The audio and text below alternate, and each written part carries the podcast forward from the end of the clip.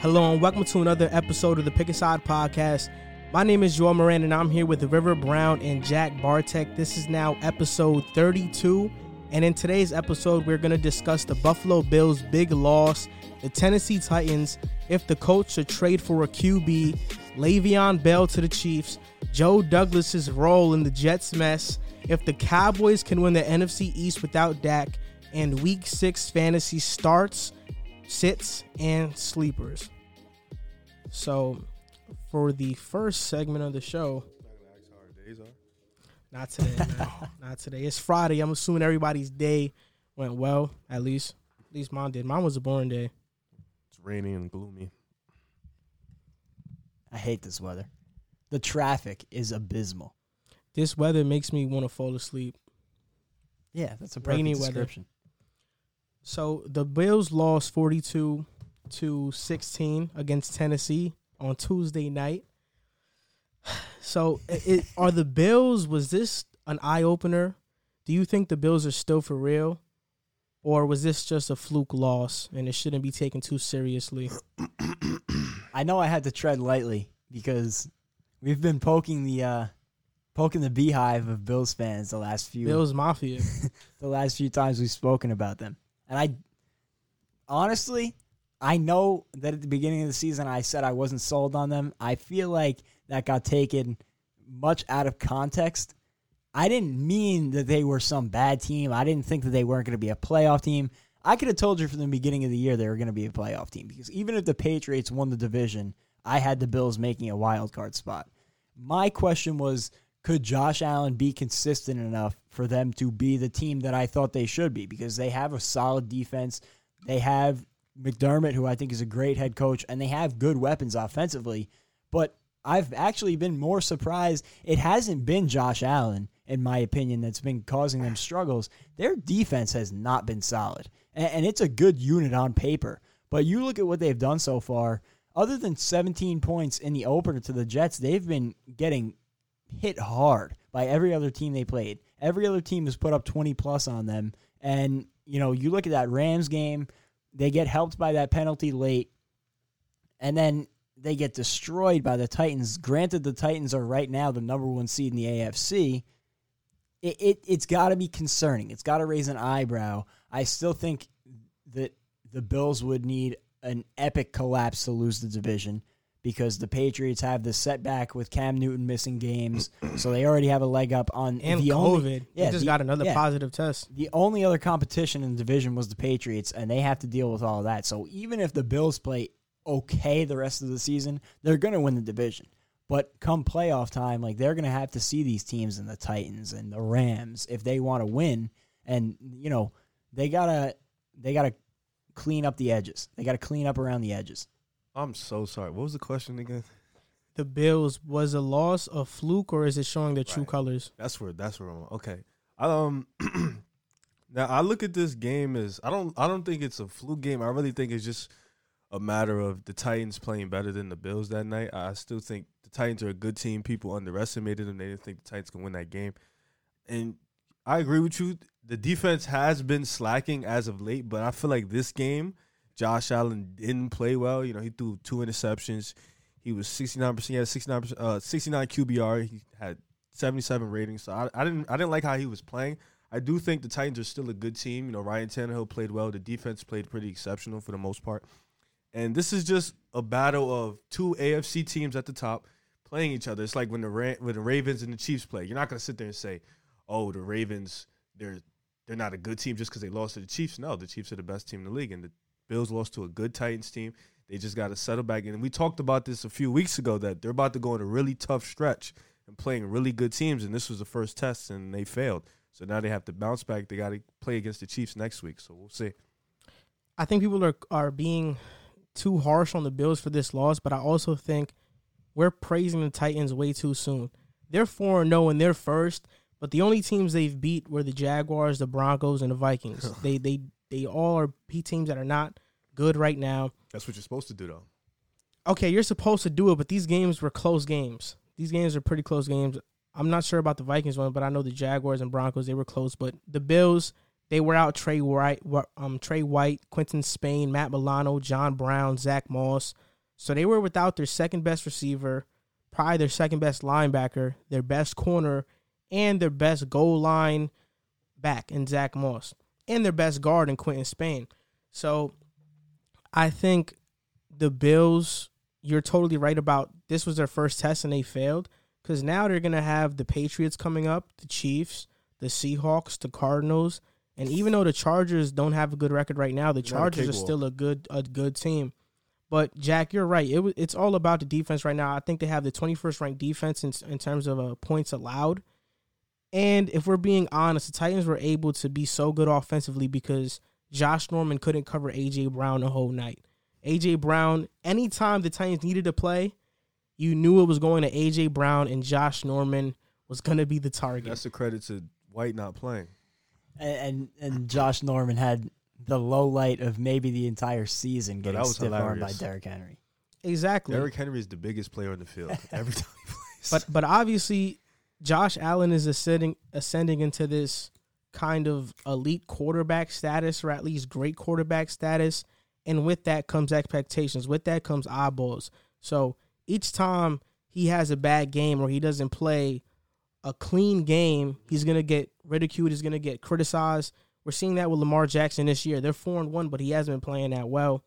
We see it with Russell Wilson if he loses with Patrick Mahomes. Like they Patrick Mahomes just lost to the Raiders, and we're asking like, oh, what's wrong with the Chiefs? So this is gonna start happening to the Bills, and the defense has to step up and help that offense out a little because right now they have no pass rush. They play next week. The Patriots.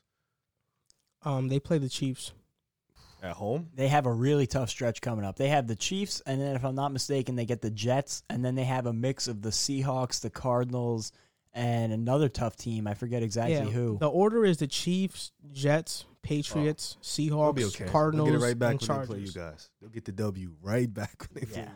I mean, the, I feel like the defense is going to have to step up more than anything next week. As you said, they're ranked what twenty first in the league in terms of points allowed. Yeah, yeah. They're, they're, definitely gonna have to step up next week against a very tough offense in the Chiefs, and they just got Le'Veon Bell too, so that's gonna be. I don't think he's one. yeah. I don't think he's active this week because he has to go through that COVID protocol. But for real, still, I mean that offense is with or without Le'Veon Bell, arguably the best in the league. Um, but I think that this stretch is going to tell us maybe not everything we need to know about the Bills, but it's going to indicate who they really are because they are playing the gauntlet. They have Kansas, like you said, Kansas City, then the Jets, which is a cakewalk, but then the Patriots, the Seahawks, the Cardinals by, and then the Chargers coming back. It's a tough stretch. So I, I want to see what they do with this stretch. And if they can come out of that like 500 or above 500, then they are as legit as it gets. Yeah, I agree. And also, it's Sean McDermott and Leslie Frazier, the defensive coordinator, they're defensive coaches. So you would probably bet that they get the defense together.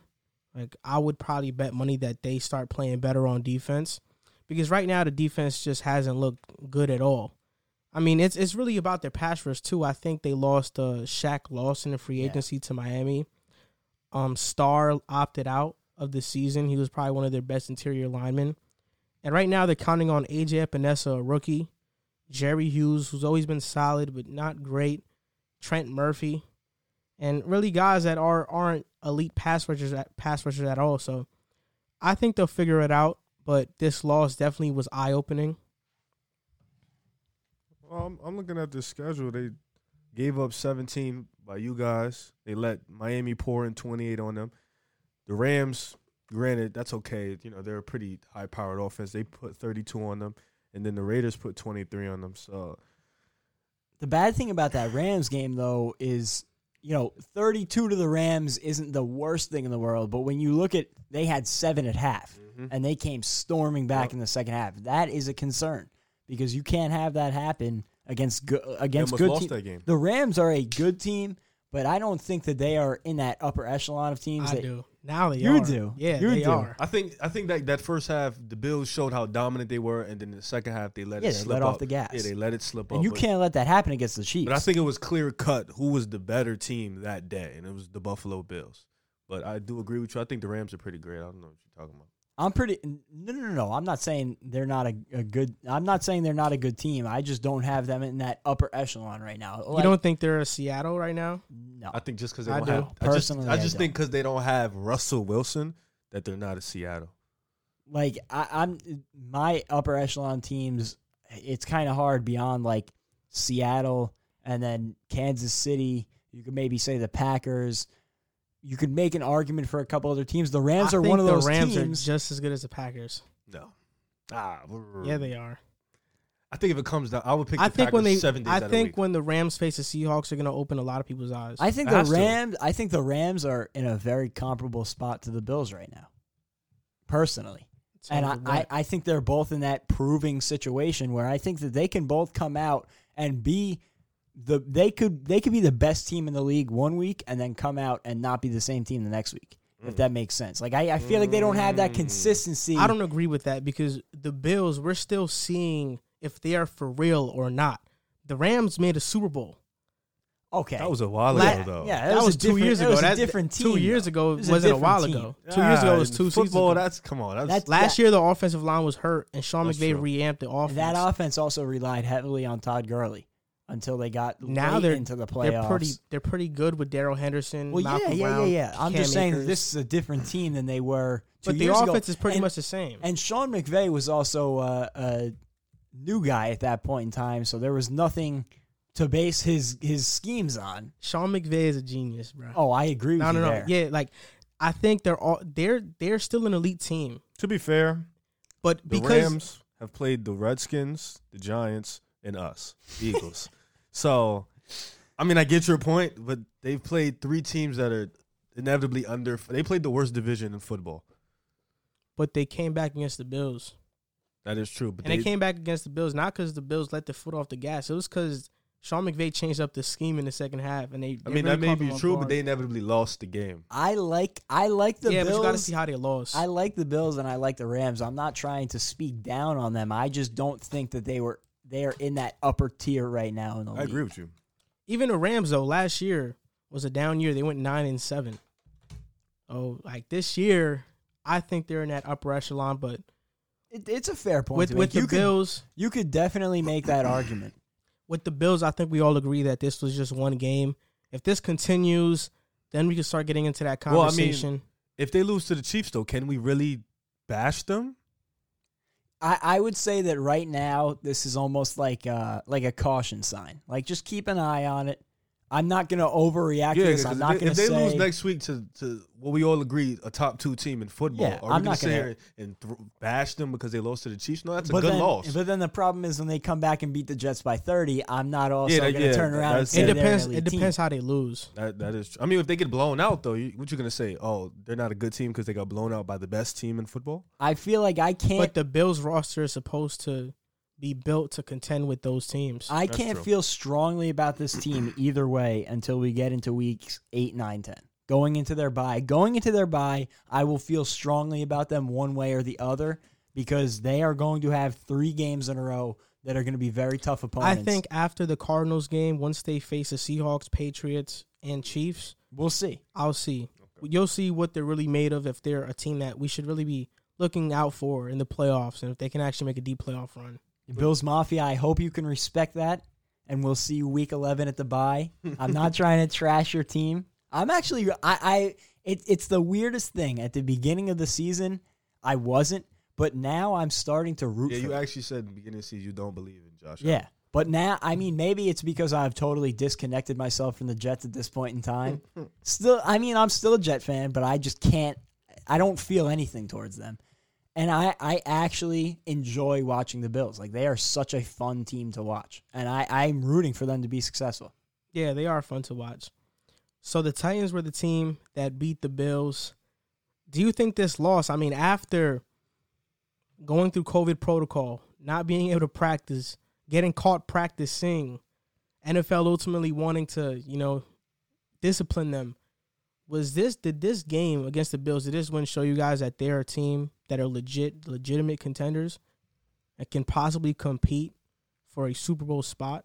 Um, Super Bowl's a stretch. I, I mean, last year AFC Championship. granted, So yeah. that would be the next step. Uh, but yeah, but all right, let me say this because I, I like what you said before. This was a keep your eyes open game. Like, all right, spotlights on the Titans. They just beat the Bills. All right, let's look. But this Super Bowl, ah, I, I, I like the Titans a lot. I think that I think it They- just depends where they play. they're going to be in it every week.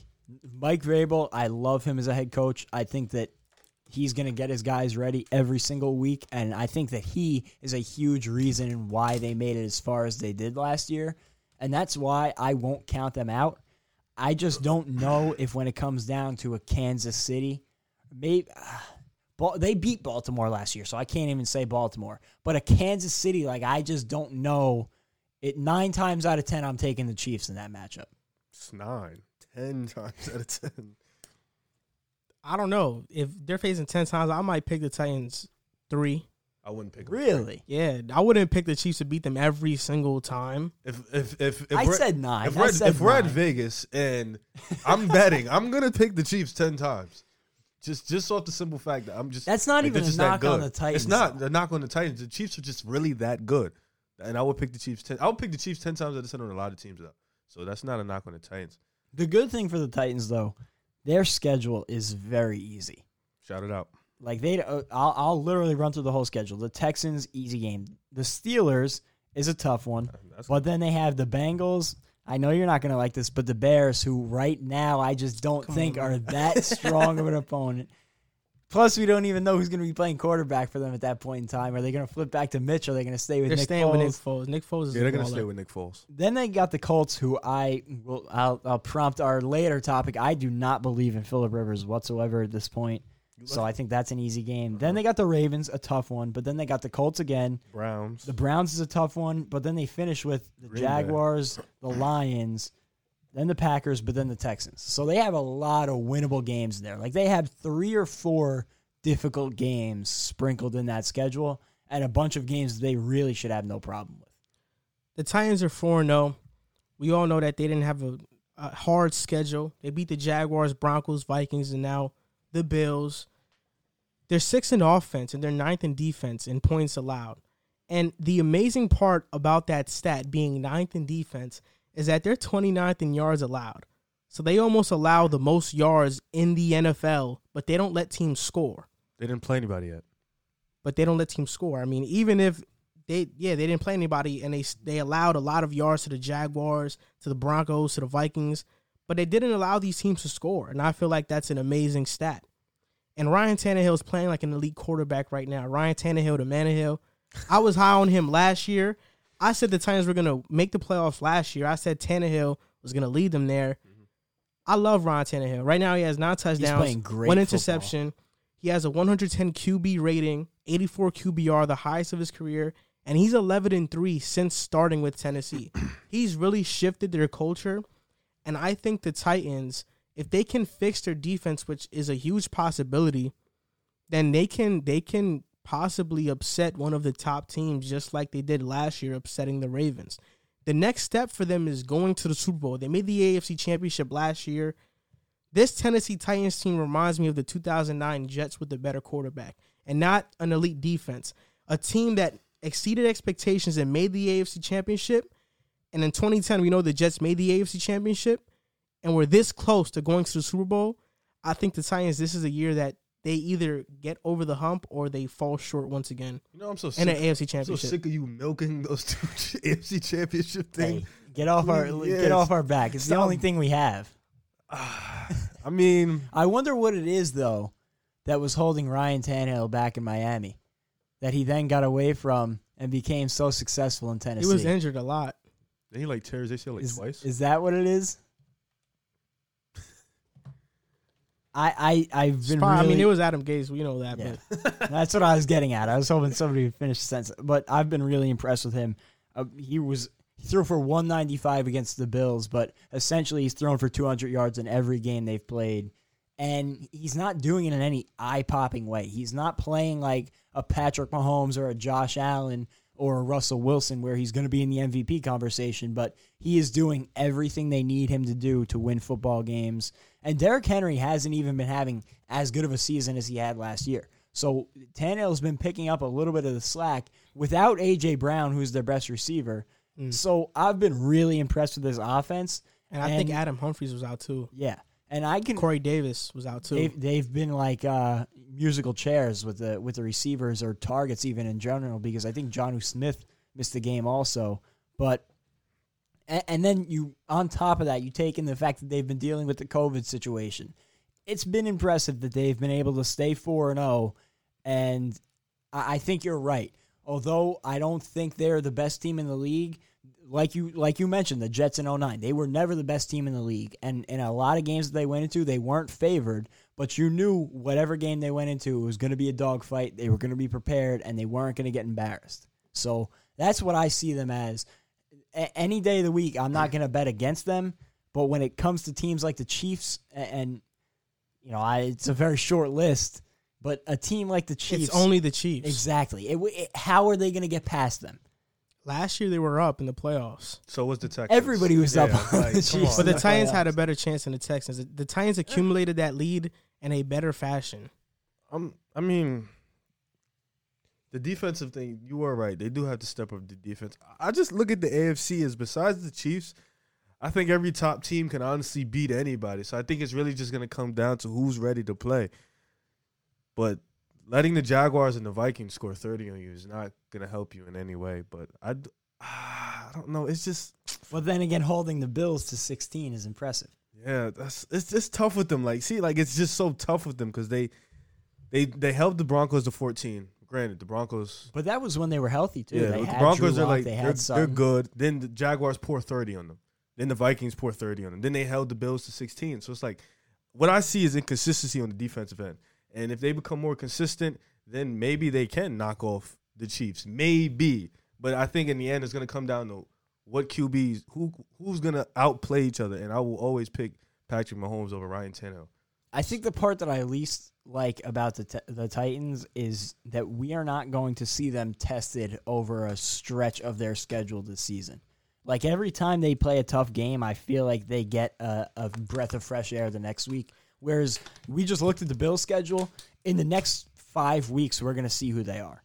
I don't feel like we have Well, that in the Titans schedule. I think we do. We got Steelers, Bengals, Bears, Colts, Ravens. The you thing could about make the an Titans, argument, but like I don't think that the Bengals and the Colts are that. Maybe the Colts. You could make I an think argument. just because if it's a, it's a division game, a division game is always going to be tough. And you it- you could make an argument for that. Bears, Colts, Ravens, Colts, Browns, Browns yeah, that would be the best stretch for them. And after that, it's pretty. the thing about the Titans is that they could be in any single game because they rely so heavily on running the ball. But Tannehill has even shown that he can be clutch and he can win games as well. I mean, he had a lot of game-winning drives last season alone. And and I'll tell you what, if they get up early, you are in trouble because then all they got to do is pull out the halfback dive Yep. and run the clock down. and they'll definitely do it. I think the Titans are a serious contender because outside of the Chiefs, I think you put the Titans as the second best team in the AFC. Yeah. And, and you look at what they did to the Ravens last year. The way they won that game was getting up early and holding the lead. And the Ravens weren't accustomed to that because they had been, been so used to getting up by a touchdown or two and running the ball. Right. And they got a taste of their own medicine from the Titans, and it worked to perfection. And and you mentioned it. Even when they got down, they could claw their way back in games. Tannehill played really well in clutch situations. So I, I agree. I, I think these these next couple weeks are really to tell us who's the second best team in the league for them and the Bills. Philip Rivers right now is in that same division. I wish I had those screenshots. He plays Oh for the Colts. God. He has four touchdowns and five interceptions so far in the season. They're three and two. They lost to the Browns and the Jaguars, and in both of those games, he had two interceptions. What are your thoughts on the Colts? Should they trade for a quarterback at the trade deadline to upgrade from Philip Rivers? I want to hear your thoughts. My thoughts is that it's a brand new system, Mm-hmm. and we still have to wait and see Uh huh. But if the Colts can trade for Sam Darnold, they have to trade for Sam Darnold right away. So he can be either Philip Rivers' successor or he can fill in for Philip Rivers sometime this season. Oh, okay. But the problem with the Colts is deeper than just Philip Rivers. It's Uh-huh. not all on him. Uh huh. Even though he makes bad decisions, the problem with the Colts is that their offensive line hasn't been advertised to what they're supposed to be. They're supposed to be advertised as this elite group, but passing, yeah, they are. When they're when they're pass blocking, they are. I think they're uh, um sixth in pass blocking, but they're 24th in run blocking. Philip Rivers was supposed to go to Indianapolis to manage the game and to just be a game manager, but a veteran, right? An upgrade from Jacoby Brissett. Absolutely. They were supposed to rely on that running game. Marlon Mack gets injured, and Jonathan Taylor, because their run blocking hasn't been so good, hasn't been that guy that people thought he was going to be coming into the league. We thought Jonathan Taylor was going to be a top 10 running back off rip. I still I still think he's been solid, but like you mentioned, the run blocking hasn't been there. So But when you think about what he had in Wisconsin, he was probably he had like he shattered so many records. So John Taylor was Coach. suppo- and running backs when they come into the league, they come out swinging. They come out as yeah, I'm here, I'm ready. Josh Jacobs last year, we knew he was a top running back as soon as he got to Oakland. But also, I feel like the Chargers and the Colts position kind of switched, right? With the Chargers, the problem was they didn't have an offensive line, and their receivers were really good, but they didn't have any time to throw to them. And Philip Rivers isn't athletic, so he can't do what Justin Herbert is doing now. With the Colts, your offensive line is good, but your receivers aren't. T.Y. Hilton is a good receiver, even though he's getting older in age. Against elite corners, T.Y. Hilton gets shut down. Their second best receiver is Zach Pascal, average at best. Michael Pittman was up there on the depth chart, he had to have surgery. So he's yeah, Michael done. Pittman's on IR. Parris Campbell out of Ohio State, he's on IR. Their third best receiver is this guy named Daurice Fountain. Daurice Fountain. And then their receiving their tight ends are Trey Burton, who hasn't been good since Philadelphia in his first year in Chicago, when he left. and Stupid. and Jack Doyle, who's a blocking tight end. So I don't think that it's all on Philip Rivers. The Colts have some problems on offense. And at this point in Philip Rivers' career, you can't ask him to throw the ball 40 times and expect to win games. So let me ask you something. If you're the Colts, would you give up a second and a third for Sam Darnold? Absolutely. I, wouldn't know even I think- would. I I, wouldn't would even do it think about before it. Joe Douglas hung up the phone on me because if you put Sam Darnold in that offense, the Colts might be a playoff team. I With think they are a playoff team. I, I think I think they might win the division if they had Sam Darnold the quarterback Mm. because So what you're saying is Sam Darnold is better than um that guy?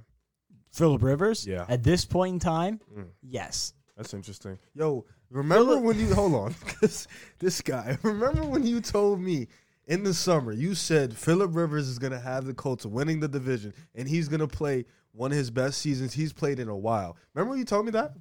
Yeah, we're four games into five games into the season. No, I'm just I'm just making sure you, everybody remembers and that you remember what you told me. You talking about he's some get Sam Darnold. He might not be playing at the, towards the middle of the season. That's not what you was I mean, there's me. so many different reasons for that. Yeah. I mean, Sam Yeah. Darnold has superstar potential. what? You get him in Indy. I agree with that. Oh You you God. you get Sam Darnold in Indy with Frank Reich, an offensive minded coach. He can succeed, and he has a great offensive line. Superstar thing is listen. really a stretch. when I say Maybe when I say superstar potential, you could s- I'll say star potential to make it seem a little bit more realistic. But I'm saying if you get him in an offense with a real head coach and even a half decent offensive line and weapons, I think that he could be like Carson Wentz before the injury. Ryan Tannehill right now is playing at elite quarterback level.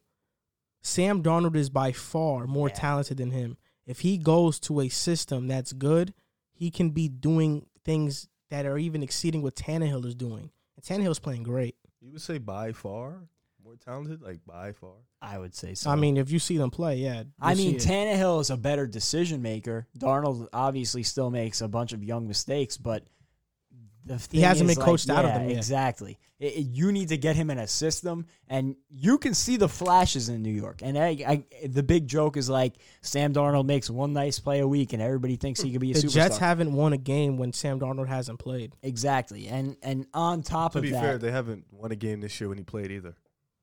No, but no, we're but talking when about oh, he last came year. back last year, right. when he last came year. back last year, I believe they went six and one after he returned from the Six and mono. two. Two. six and two. So like he can be a difference And maker. it's not only that, but the numbers of how many points they score too Yeah. changes dr- drastically when Yeah. Sam Darnold's on the field. with the same roster that you put out. Uh, I believe it was Trevor Siemian and then Luke Falk, and they looked They were horrible. embarrassing. and, and literally, all you changed in that offense was Sam Darnold versus one of those two guys, and it was a whole new world. So, you know, I, I think it's there, but he's got to end up in the right spot. I think the Colts would be a perfect place for him. He could learn under Philip Rivers, and you would be buying low. You would be buying extremely low on a guy that was the third overall pick just two year two years ago, right? hmm And maybe a three. uh, he's still the youngest starting quarterback in the league at this point in time. So you would essentially be drafting a first round talent for a second and third round pick. I would do that in a hard. And this quarterback draft isn't very heavy. I mean, they drafted Jacob Eason. He had probably the strongest arm out of everybody coming out of college, but he's very raw. Like he's not polished. He's not. He's not good yet. He's not even ready. If Philip Rivers really does continue to play bad and they need to make a QB switch, then Sam Darnold would be the perfect alternative to that. Do you think Philip Rivers stays after this year? He signed a two year deal. So he's out. He's in. So you saying No, actually, no. He signed a one year deal for twenty five million. I'm pretty but sure. I mean, look at Brady what, signed a two year. two years. So uh, so you're saying get Darnold to grow under Philip Rivers. Yeah, that would be perfect for them. That would be perfect for Sam. Sam could So go you're, to. basi- you're basi- you guys are basically essentially saying, yo, we're done with Darnold. I'm not. Trade him. The thing is, No, I'm not saying I'm Hey, done with Darnold. I'm we- saying that yeah, we've the had Jets are done with. Darnold pretty much. No, I'm- okay, I'm saying not like you, but like you as in the Jets. are I- done I Yeah, but also if I'm the Colts, it's not that it's not that I'm the Jets and I'm done with Darnold. It's that if I'm the Colts, I'm going after Darnold. Yeah, if he's and, available. and you know that the Jets are going to be willing to take calls on him. I mean, Joe Douglas has literally come out and said he is willing to take calls on anyone on the roster. He's a goof. We'll get to that, but you know, eh, when you look at the Jets situation. It's just you have to pay him in two years, and in in two years, we're not even going to be close. So, like realistically, it just makes more sense. You're more than likely going to have the number one pick in next year's Either you draft. the Giants. and You, you but, you, you talked. Uh, sorry for cutting you off, but you talked about me picking the Colts to win the division. You They did. could. They can still win. I'm just saying though. You Yeah, did. but it's- I mean, you're talking about the Titans. the Titans. Are four and zero. Oh, the Colts are three and two. They can That- still that win. That sounds to me like a pretty good, good stepping stone. Not really, because the Titans had a bye week. That's really why. Okay. Pretty much, they could lose this weekend and easily be four and one, and the Colts three and two. They're And then the Colts still win. Ahead. They're still ahead. Now, yeah, but it's not a big lead. It's not. But I just want. But Yeah. you just said the Titans are the second best team in the league. That's what you said. No, as of now, yeah, Okay? they're the second best team in the You AFC. Pick the Colts. I want you to stick by what you said. You had the Colts winning the division. no, yeah, I definitely had the Colts All right. winning the division Stick with by what you, all I'm saying. Is, I just wanted to remind the world that's watching us that you picked the Colts, and I want you to stick by your word, and I don't want you to change it. no, yeah, but the, All it's not over yet. That's what I'm telling all right, you. no, I know it's That's what not I'm over. telling you. do you still believe that? with If their you- with their receivers, I- I'll give you. with I'll their give you this chance right now. You You're can gonna- either you're ex- change. you're- You you could change. You could change your pick or stick with No, the no, Colts. no, no. See, thi- Or this is this is your Give him a decision. this is my week eight. thing. Let him switch week eight. This Week is eight's this fair. is my thing. This is my thing. I could care less either way because I love the Titans and I love Ryan Tannehill. I was right about them last year. You was absolutely. I didn't even think they were gonna replicate what they're doing this you season, did but they, then you they picked did. the Colts. I picked the Colts because Philip Rivers was such a big upgrade from Jacoby Brissett, but also I thought their offensive line was going to be elite. Their offensive line hasn't been elite thus far. That's not my fault that you thought that in the offseason. That's your thought. Philip Rivers. no, but I mean, if if you asked anybody, they would have said this offensive line would have still been elite. They have the but same if, players. If, if you if you go into an off season and you pick this team, then you're basing it off what you think is going to happen throughout the season. If it doesn't happen, that's not anybody else's fault but the team. But you pick them with the thought that yo, this possibly could happen, that they could not play this great. But you're going off the assumption that they will play this great, and they're not.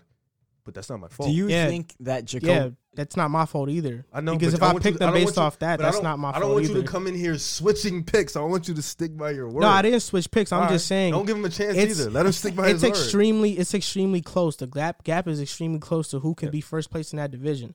So if you want to call me wrong five weeks into the year, that's fine. No, I'm just but we'll waiting. see what happens week 17. We'll actually see. No, but you're then talking you about have an actual You're talking about Philip Rivers is about to get benched. You told me he was I didn't play. say he was about to get benched. When did I say that? you just said bring Sam Darnold. He's probably not going to be playing. You just said that. no, did I not say if No, Sam Darnold said that, bro, bro. I didn't say Philip Rivers was about to get benched. I Bro, said that said you could you could bring in Sam Darnold in case Philip Rivers keeps playing bad. And then what you gonna you do? can put him in, All right. or if anything happens, if Philip Rivers gets injured, you have got Sam. Oh, okay. okay there's there's okay. just a bunch of ways. I mean, Alright. same thing with Carson Wentz. That's why you have Nick Foles, and now you have Jalen Hurts. That's Okay. why they drafted Jalen Hurts because Carson Wentz is injury prone and he's not that good this year. Okay. I mean, Do you think that Philip Rivers has been an improvement over Jacoby Brissett? honestly, I think he has because Jacoby said he had better numbers, but The problem with Jacoby is that he wasn't really a risk taker. I know that Philip Rivers, his problem is that he likes to play hero ball sometimes, and that's why he throws so many interceptions in the clutch because he just wants to make a play.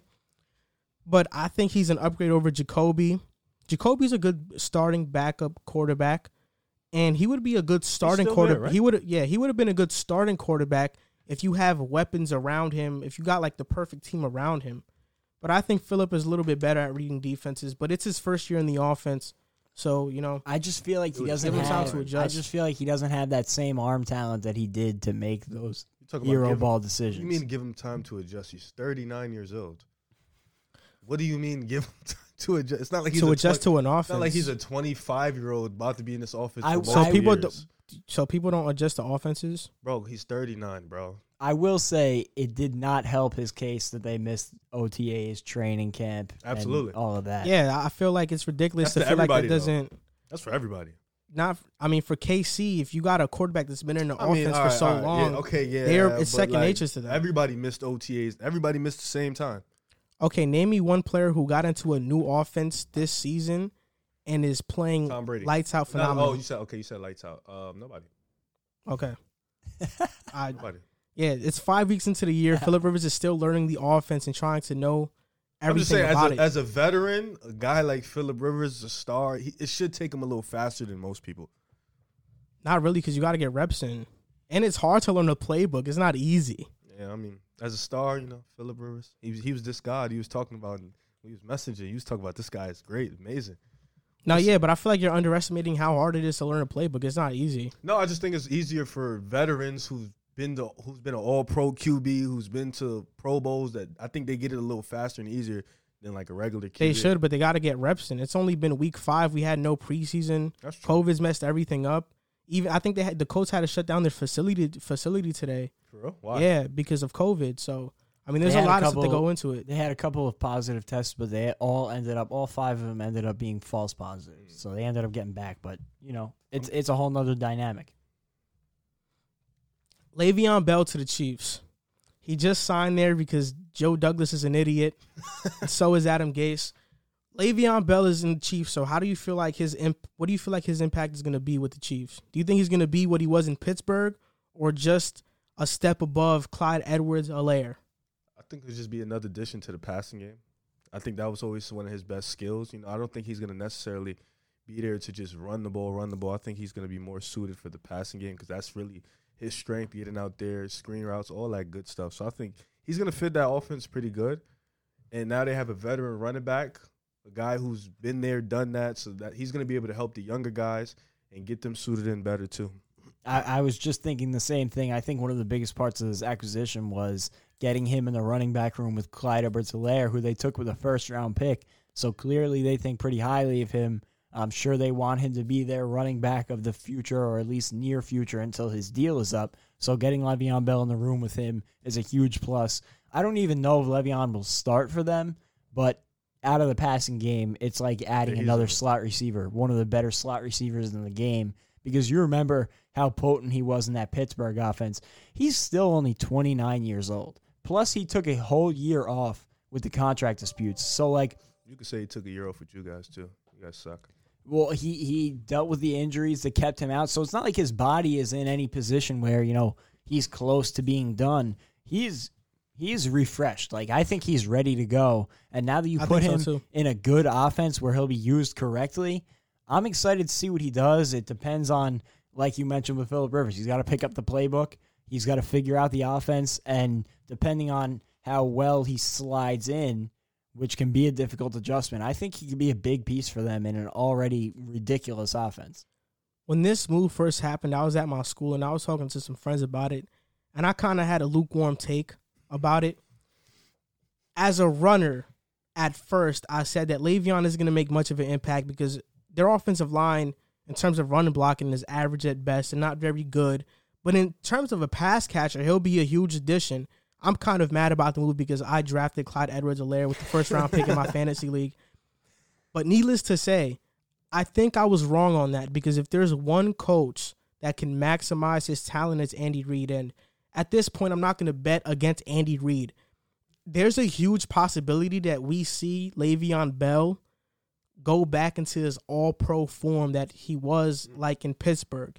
And that he has about 200 yards from scrimmage against the Jets when we play them. I think think- there's a huge possibility You that think that can so? happen. Yes. That offensive line in I, Pittsburgh I was really honestly great. think I honestly think that if Andy Reid wants to make it happen, he can. Like they would have to focus on it, but realistically, that'll be like a practice for them. Not to mention, that's like another, you know, leadership at the running back position, experience. He's been to the playoffs. He's been to the AFC Championship repeatedly. So that's another guy you get in there who knows how to win, knows what it's like to win. And now instead of playing a rookie in the playoffs, you got a guy who with veteran experience and somebody who knows how to win too. So that's like a big bonus for them. These guys are going back to the Super Bowl. And I just I don't see anybody else who could beat them, honestly. At this point, I think they were probably going to go back to Super Bowl regardless if they got Le'Veon Bell.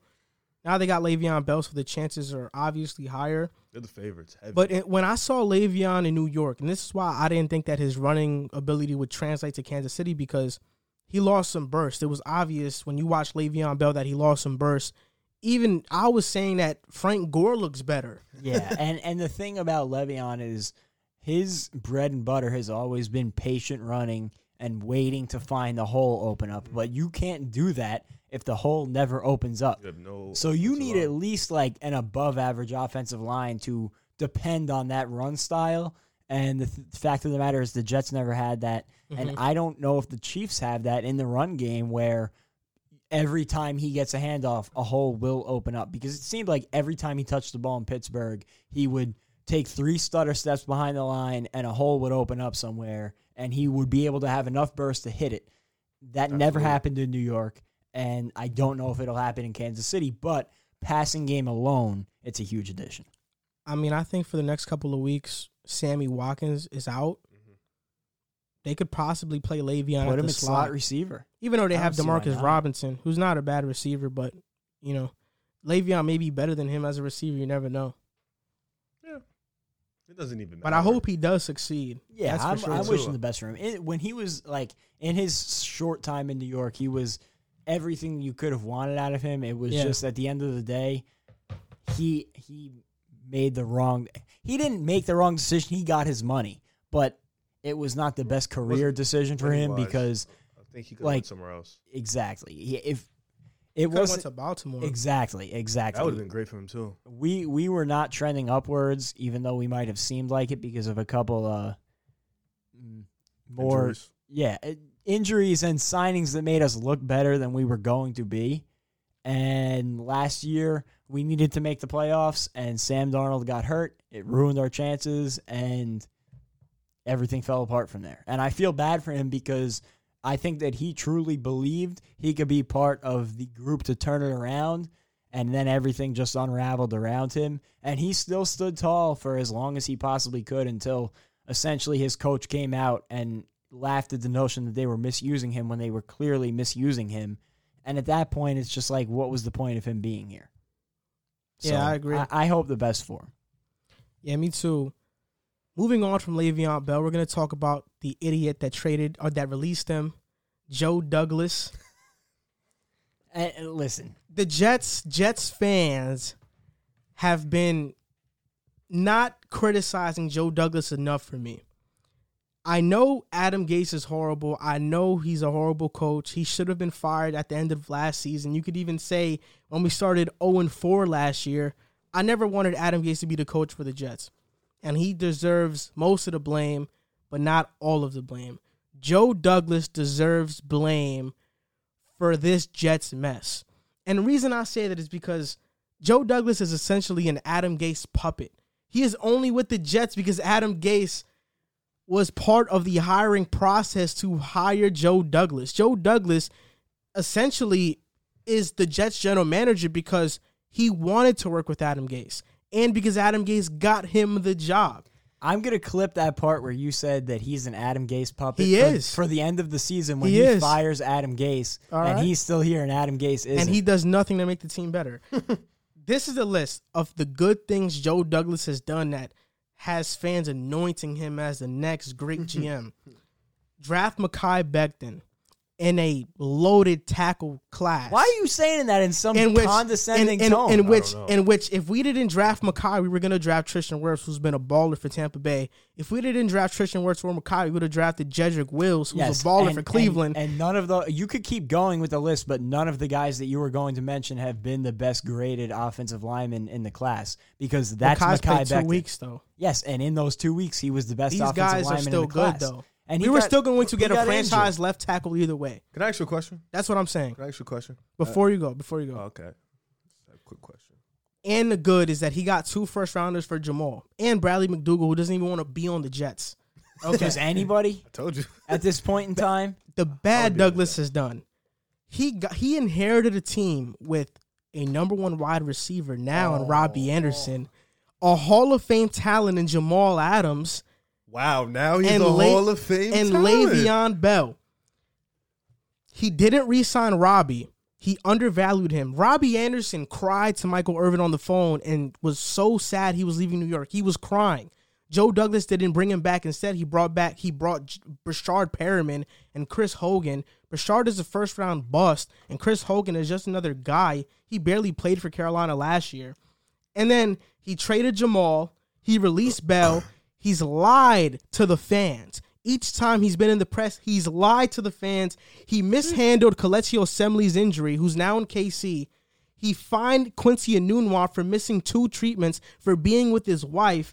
And he mishandled Mekhi's injury by letting him be active against the Broncos. And he mishandled Sam Darnold after he got injured and they still let him finish off a game. And you see that same injury is sidelining him, What does Joe him for Douglas weeks. have to do So with he that? has no role in any of it. He What- has no hold role. On, hold on, I'm hold on. What does Joe Douglas have to do with Adam Gase putting Sam Darnold back in the game? He's not on the sideline. He can't call them. He can't. He can't. No. He's general manager. What? What about? What about Mekhi Becton being active? He has a role in That's that. That's a different story. he does have okay. a role in that. But at So, the end of the day, Mekhi out of Becton said that everything- he was available to play, and I still disagree with it. But I want to go back to the point you made about what he inherited because I think it's very funny that you cherry picked the three good players that he inherited Our on the entire players. roster. Because how about this that he inherited? He inherited John Idzik's draft, which in two years he drafted 19 players, none of which remained on the Jets roster, none of which remained on the Jets roster when Mm. So he they picked weren't up on the the ro- Jets team. So he, they weren't on the roster. No, because Okay. it was 19 missed picks in a row for two years. Then after that, Mike Maccagnan made 34 draft picks. Six of them are still starting. Four, five of them are backups. The rest of them are off the roster, out of the NFL. Hmm. So in two years, that is one of the lowest draft percentages in the entire John league Idzik. To remain. No, that's he- John Idzik and Mike Maccagnan. Mike back to okay. back in a decade, had two of the worst GM drafting performances in NFL history back to back. So bad. that is what he's inheriting. And Yeah. the problem is, is that Mike Maccagnan, towards the end of his tenure, put lipstick on a pig by signing Le'Veon Bell to a too big of a contract to give to a running back. Ah, I agree with CJ that. Mosley to too big of a contract. But you know what? At the end of the day, they were big names and they got people excited and they got fans excited into thinking that the team was something it was not because we had no depth whatsoever. And we had starting positions like cornerback where we had Trumaine Johnson making $20 million a year, didn't even want to be in the NFL anymore. So we had starting positions where we didn't even have starters that could play, let alone backups. And good teams in the NFL not only have every starting position, maybe one or two filled out with solid NFL So, talent, Jack. but they have solid NFL talent as backups, and we had none of that. So what you're telling me now is that Trumaine Johnson, a guy that Mike Maccagnan signed, wasn't a good player, and Joe Douglas had to let him go, right? Wasn't twenty million dollars. He he was a good player that McCa- Maccagnan thought he was going to be for the Jets, right? Yes, and he let him go. missed on it. He missed on it. Didn't Joe Douglas miss on Pierre Desir? Yes, but he didn't pay Oh, him twenty million Okay, dollars. but he missed on him too. he didn't pay him Wait, wait. twenty million dollars for did- multiple Did, he years. let go of Brian Winters, our starting guard, who's who would have been the best guard on the team right now? He's he's in Buffalo right now. Didn't he miss on him and, too? and what would he have been to the long term? Because I know what you're going to say. Now you're going to go into a list of players that he let go, like Robbie Anderson. He traded Jamal. He released Le'Veon. But you could take all of those players that you're going to list and put them on this team. And like I asked you that night when we had the conversation, what would the team be with them? A five, Mm-hmm. This- this a is- five to six win team this that is would this do is what the team would have been. seven. This is what the team would have been.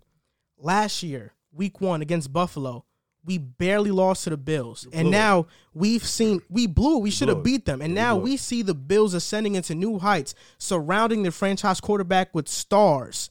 And then we see the Jets and Joe Douglas getting rid of every single player. Right now, we could have been in the same position as the Bills. Right now, River. Okay, we have Ro- we had Robbie Anderson. Oh, also Joe Are you- Douglas. Joe Douglas inherited our number one wide receiver right now, Jamison Crowder. That wasn't his signing. That was Mike Maccagnan's signing. Even though I hate Maccagnan too, but I'm just letting you know that th- these are good players, right? Joe Douglas had Robbie, Robbie's good. Le'Veon, Jamison Crowder. But he had Le'Veon with no Refused, though. refused to be aggressive to trade for a Diggs or a Hopkins.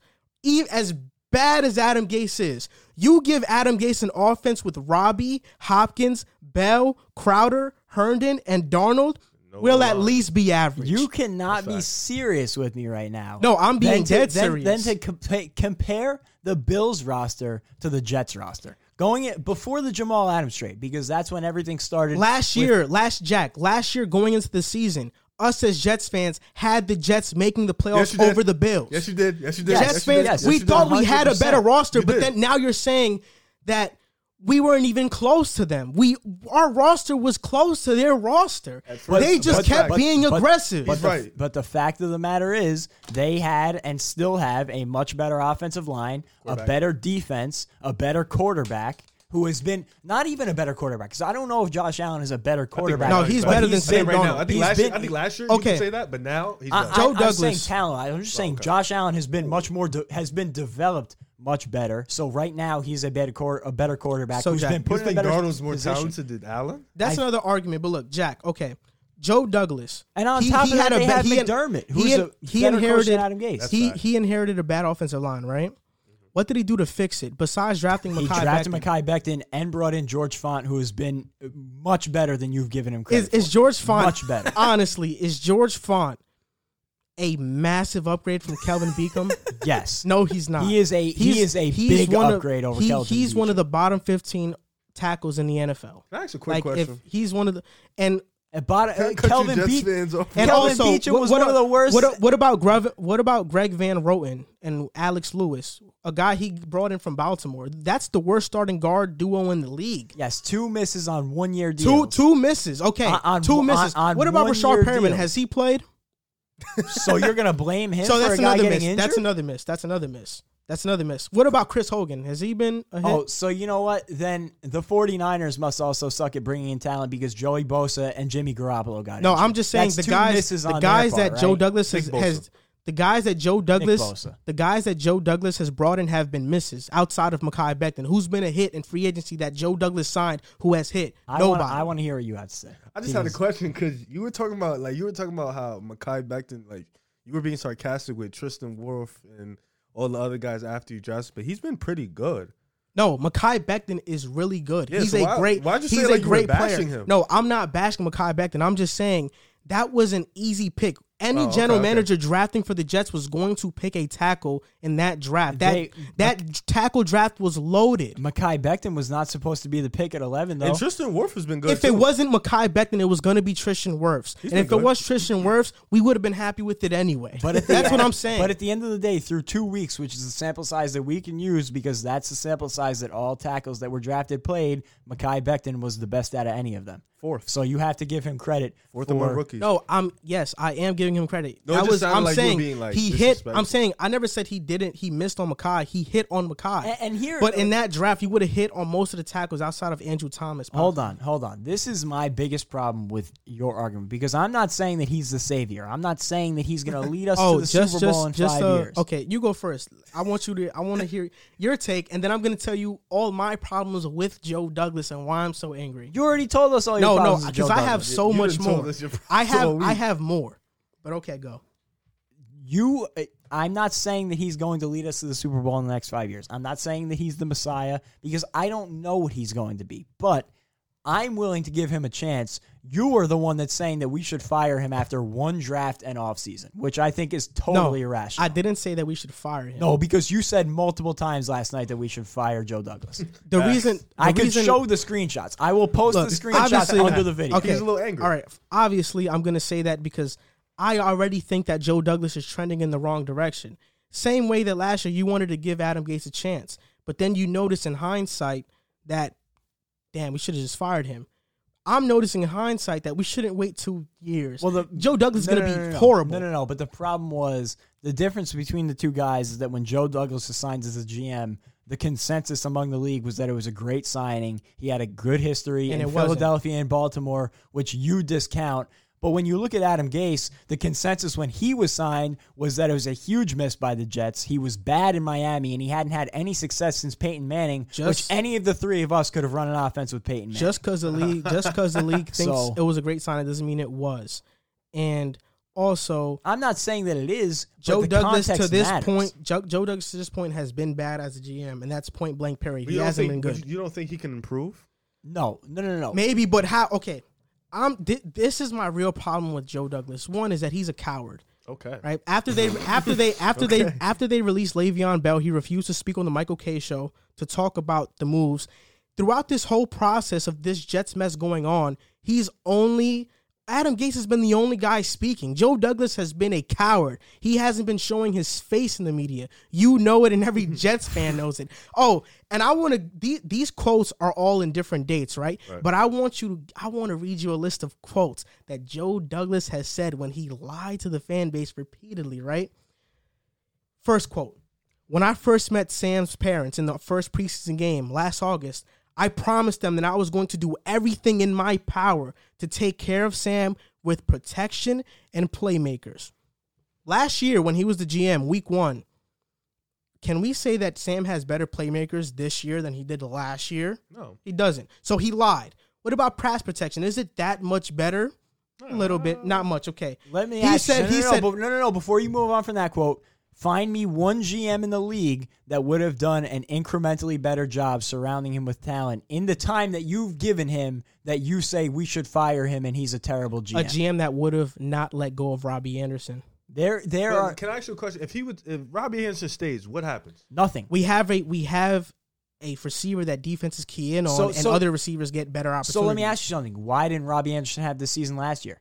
It's it's almost seems as though Adam Gase is a terrible no, play yeah, yeah. caller, no, and no, no. we don't have With- an without, offensive without a doubt, without a doubt. Robbie is also having this season because there are better receivers around Robbie, Yeah, like, like DJ DJ Moore. DJ Moore, Curtis Samuel, these speedsters, right? So he's but that's my problem.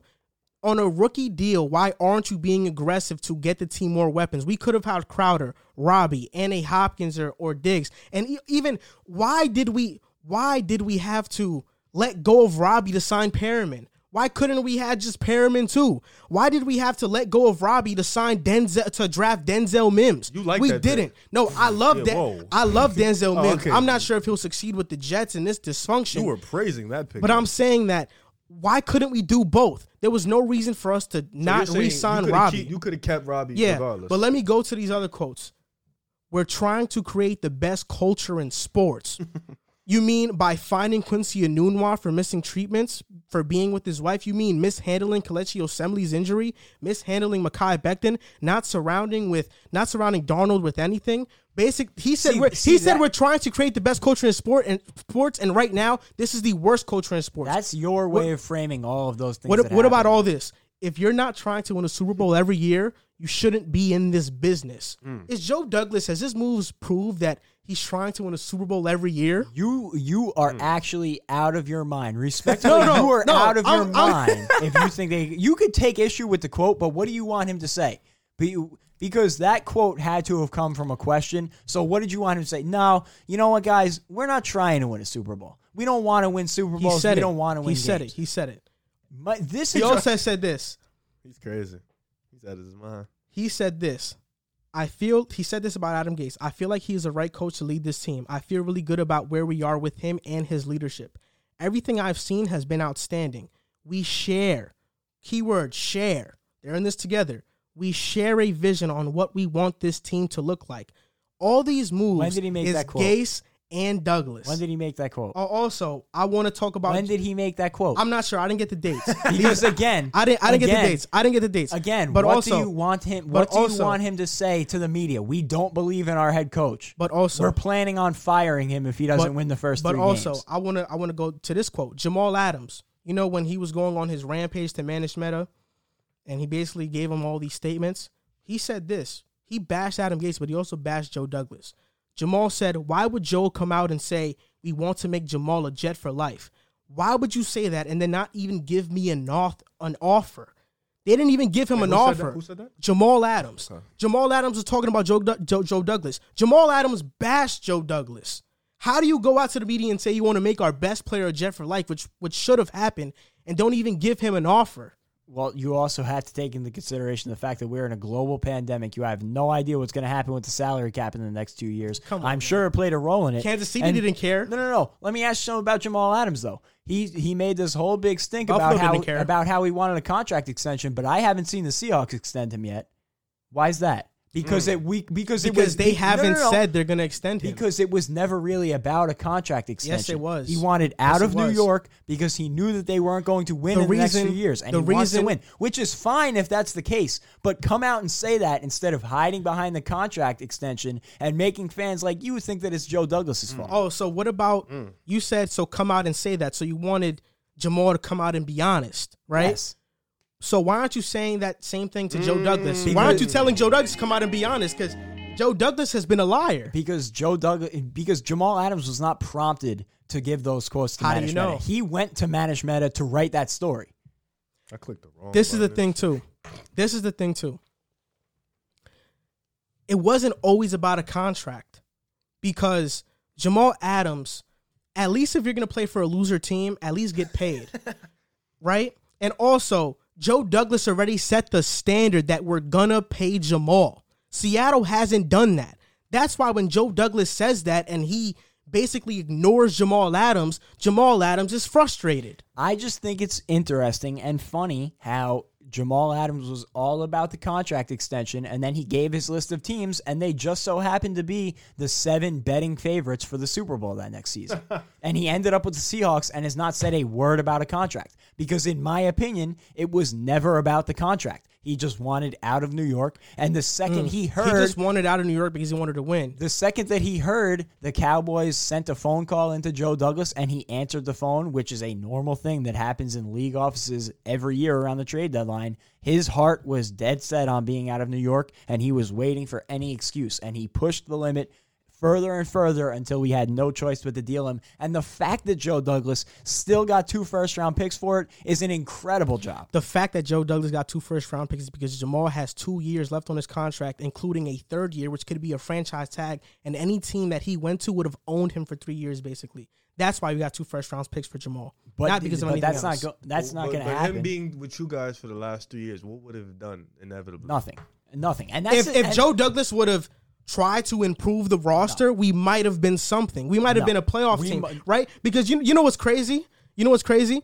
If all we needed was to fire Gase, why couldn't Douglas had kept the talent and just let go of Gase after this season instead of letting go of all our players Because and then starting new with the brand new coach? Because it's not just Gase, and this is what I've been trying to tell you, and this is where the 'Cause it's Joe Douglas, this, too. This is where the canyon size difference between my opinion and your opinion comes, and it's that you think that this team could be competing right now, and I'm telling you they couldn't be. And, and we were in the same position as the Bills last year, May- week one, and they they did things the right way, which is why they are where they are. If the Jets did things the right way, we would have been uh, at least competing. No, because you know what the Bills had? The Bills had a solid structure for multiple years through being bad, where they drafted their way back to success. You know what the Jets didn't have? They didn't have a competent GM for a decade before Joe Douglas. And I'm not saying that Joe Douglas is the answer because I don't know. The jury's still out. But the fact of the matter is, is that when you have John Idzik go 0 for 19 in draft picks, and then you have John Mike Idzik, when did he get fired? And then you have Mike Maccagnan right after John when did Idzik, John Idzik leave?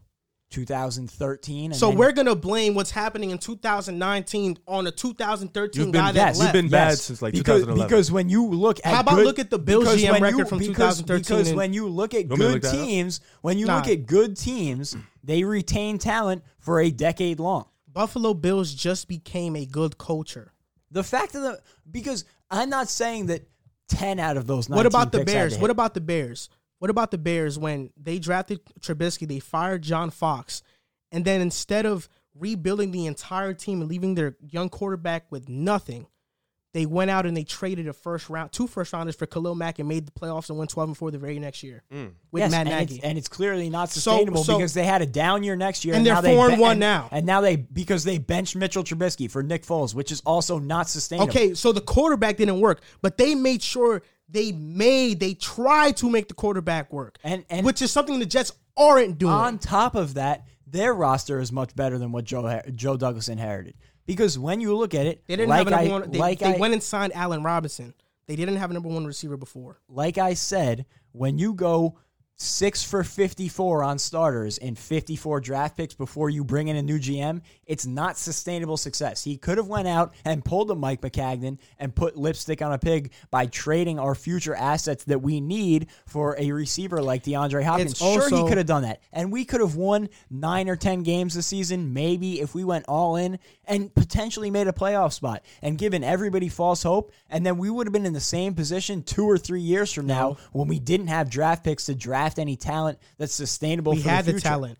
I honestly, I'd rather DeAndre Hopkins than two late first round picks. I'd rather Jamal Adams than two late first round picks because that's you just don't me. trust the GM. Yeah, because Joe Douglas is an idiot. He's shown he's an idiot so far. He's a coward. He doesn't even speak to the media. And Jamal Adams left, right? Jamal Adams left because why? Because ultimately he wanted to win. Because ultimately he believed the statement from Joe Douglas when he said, if you're not in this business to win a Super Bowl every year, then you shouldn't be in it.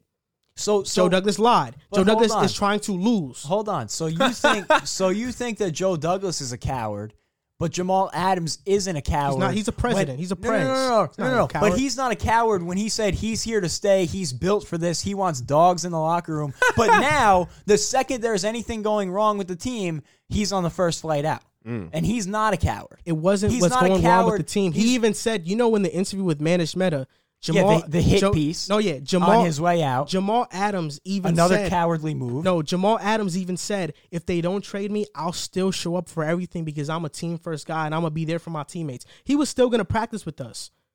He said he was gonna show up. It's a very easy thing to say. Oh, it- it's a very traded thing. and you're on the plane. And, he wasn't traded, and you're writing at that point. He wasn't traded. with the most hate with the beat writer who hates the team that he got his press credentials pulled from Manish, he because Manish he Mehta reported, got his. because he reported two signings that didn't happen.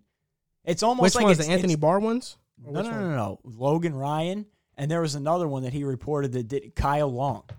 He reported that the Jets had had a deal in place with both of them, and neither of them signed. Damn. after he reported them as breaking news. It's almost like it's two guys that have a vendetta against the team and teamed up to write an article together.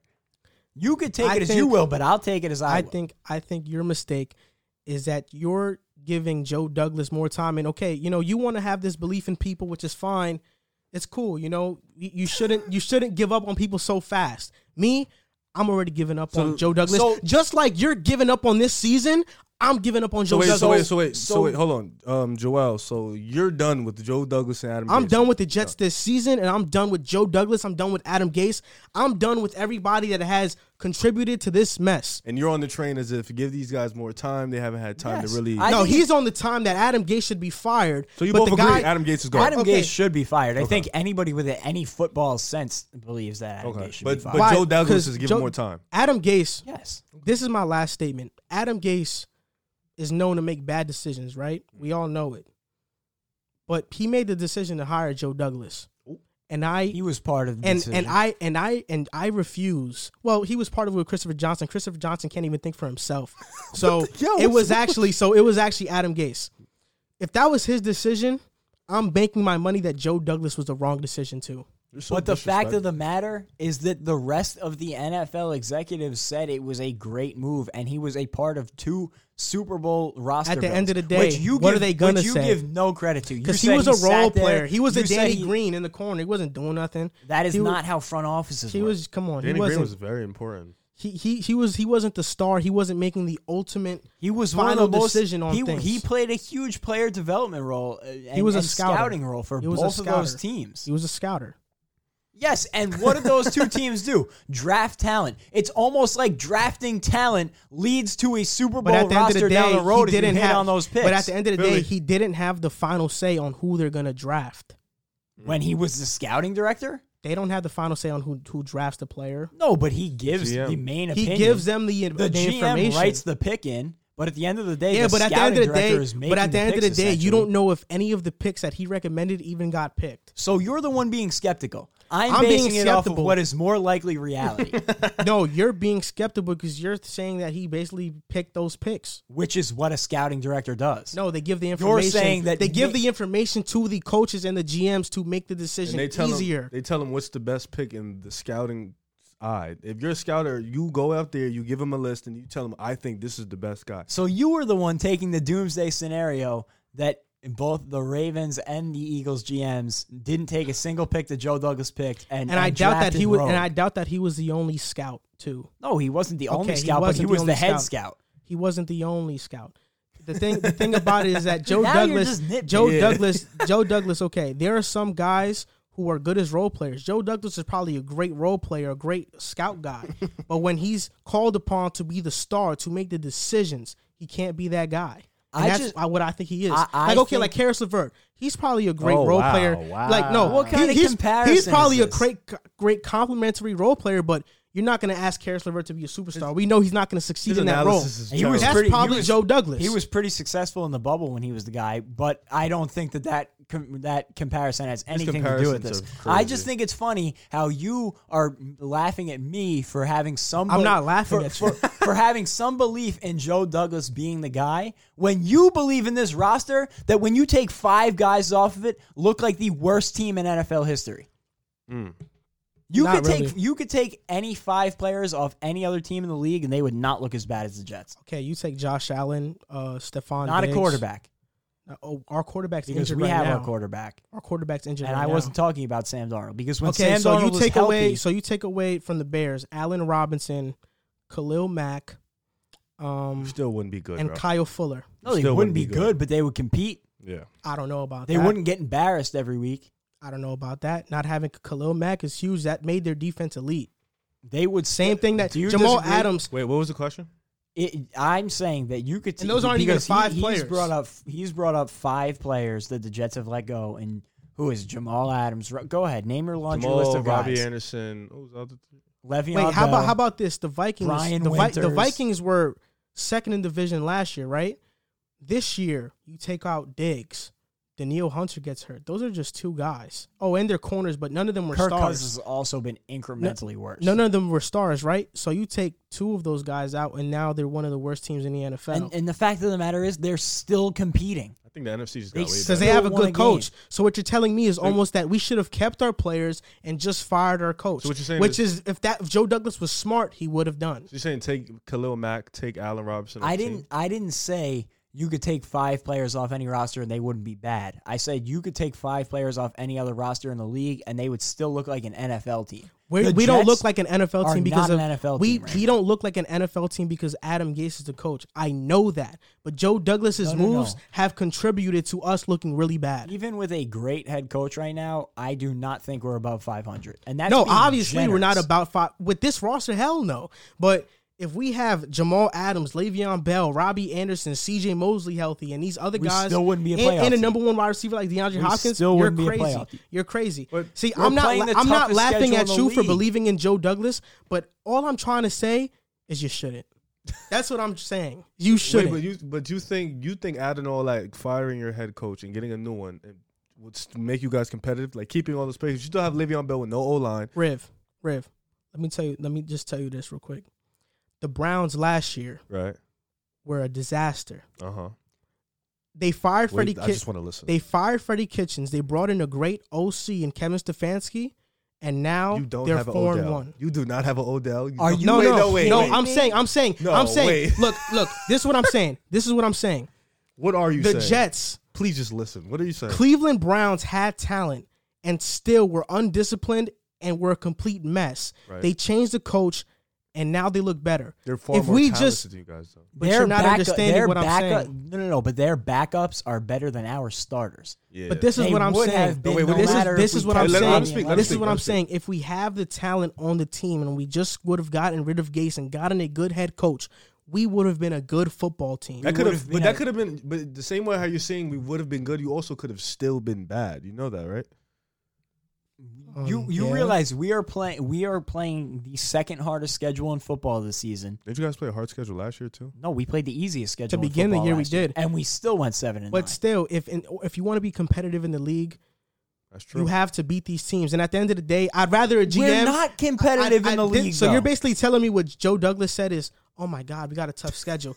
Don't re-sign any good players." No, it's that's just what he said. that you think we're going to be competitive, and we weren't going to be competitive Look, under any the circumstance. Jets. My final thoughts is the final thing I'm gonna say. The Jets are a joke. Adam Gase is a joke, and Joe Douglas is a joke as well. And I can't wait until a couple years down the line when people watch this video and be like, "Damn, Joe Douglas was a train wreck." My final statement on the matter is that you are way too optimistic about the roster that Joe Douglas inherited. They had to go backwards before they could go forwards, and think so. anybody who didn't believe that was blind to what had happened before Joe Douglas came in. And in five years, six years, if the Jets are a competing team, I don't want to see you rooting for them Mm. because you shouldn't be allowed to. My hey, look, hey, look, man. If we're gonna bet on the Jets being a competent, good team, I'm glad in the area that I'm in. Uh, I'm not, not but, but the thing is, I'm not betting on anything. I'm saying let's give them time. You're the one who is basically. Because I think Joe Douglas is done. hunch. I think no, yeah, because I I feel it. It's Say- been one season. I don't care. I feel it. So, it, ca- are you at least saying that it's a hunch? Because if it's, it's a hunch, I'll accept I, I don't that. think. No, I think everything that I'm saying, I've had evidence for. It'd be different if Joe Douglas was a GM last year and we hadn't traded Jamal and we hadn't re-signed Robbie Anderson yet, and we still had Bell. And at that point last year, I said Joe Douglas is going to be a disaster. That would be a hunch. But after seeing the moves he's made, in one season. yeah, it's not a hunch. It's evidence enough for me to say this guy's going to be bad. And I'm saying to you that there is not enough evidence because he has had one draft. And first of all, drafting is supposed to be his bread and butter, which he's had one. He's had one draft. But we don't even know if these guys are any good, he's had one, except Mekhi. That's it. and he's already better than John Idzik or Mike Maccagnan because that is better Mike than Maccagnan any drafted player. Jamal. Yes, Mekhi's not better than one Jamal. player out of thirty-four. Leonard picks Williams is uh, um is is not, is Mekhi better than Leonard Williams? Leonard Yes. Williams made a Pro Bowl. Yes. He, I don't know. He is already Two games, more you're impactful crazy. than You're crazy. Williams. You're He is- crazy. in, in two games to the Jets, We he had was, the best run he defense was, because of Leonard Williams. He was already more impactful to the Jets than Leonard Williams was all season last year before he got traded. but we're talking about when he was first drafted in the years that he was drafted. Yes, and he didn't improve at all. All right, but he was good. He made a Pro Bowl. He wasn't some bad guy. Listen, we'll see Marcus about it. In, in, well, we also drafted Marcus Maye too. In, McCadden in, did. in five or yes, you just listed two of the six, two of the four. All right, we don't know if starters that same remain. history is going to happen with with Joe Douglas. So, like I'm saying, you want to give Joe Joe Douglas time to draft, that's fine. It's whatever for me. But I'd like to see Joe Douglas keep our talent and draft well as well. Keep and our I don't think that's too much to ask keep for. our talent so we could be a six-win team. Not Yeah. get a, not get a good Yeah. enough draft pick to improve yeah, it all. because if we have more talent and we just stack talent because he's good at drafting, we'd be more than a six win team. You need picks year. to draft. So so what picks did you want to draft with? If you want to trade our picks for DeAndre Hopkins, we would still have a terrible They didn't. line, Dra- they didn't draft. They didn't trade a, first rounder for DeAndre. We but they still traded picks. If you're telling me to trade La'Mical Perine and Denzel Mims, It would not have been for La'Mical Hopkins, Perine. he was the fourth rounder. They traded a fourth and second and David Johnson. and Le'Veon, who was the guy that you coveted so highly that you wanted to trade. No, what are keep. you saying? What are you saying? They no, would I'm have had saying. to trade no, I'm saying the co- they we didn't. We didn't have to trade Le'Veon. We could have traded somebody else. Who else? Uh, who No, else I'm not- I'm not saying- talent I'm pool not- would we have given up for DeAndre Look, Hopkins? I don't know who else, but David Johnson was called washed.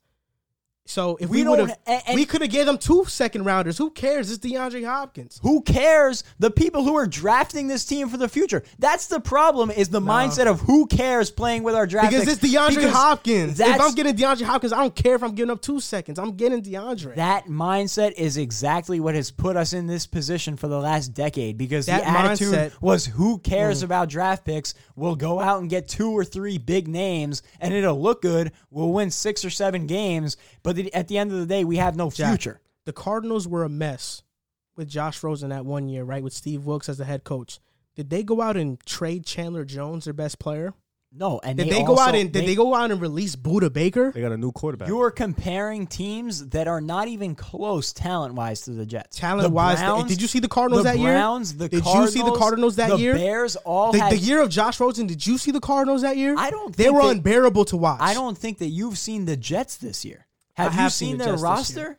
They are mis- They are not even. I've seen their NFL roster, but right I now. think you're you're really underestimating the fact that we have to get rid of our talent in order to get better. I think that's ridiculous. I think you are underestimating the fact that we had to get worse before we could get better. I don't think because that's you have true. to trade five or six good players to get picks down the road to rebuild your out. team. Yes, they might not pan out, but you're betting on yourself. give me the proven give me the proven players over the question marks. That's all I'm saying. That's what I ask for as a fan. We'll see who's right down the line. We're gonna move on to the Cowboys now, who have a lot of question marks too. Unfortunately, you can't enjoy your six win fantasy Jets. We'll see down the line. Can the Cowboys win the NFC East with Dak, without Dak? They got Andy Dalton starting at quarterback now. The Cowboys are two and three. The Eagles are one, two and one because Carson Wentz has played horrible. So, do you think the Cowboys can win the division without Dak Prescott? What's the?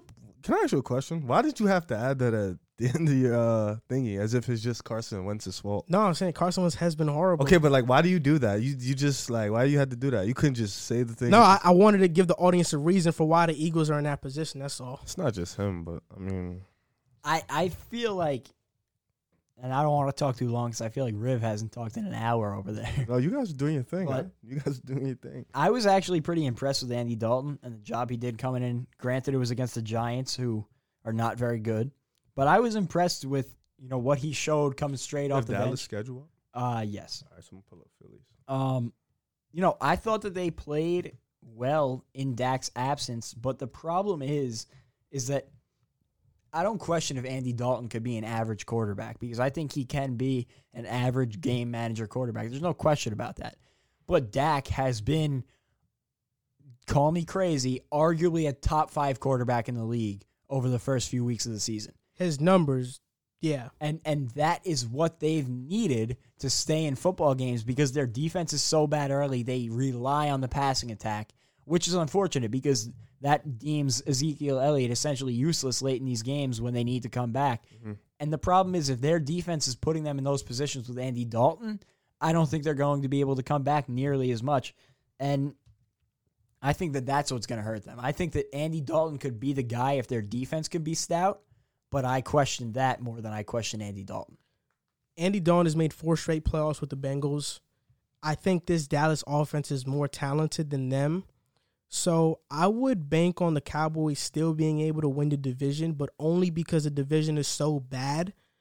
I think the problem was never their quarterback. I think they can get stable quarterback play from Andy Dalton.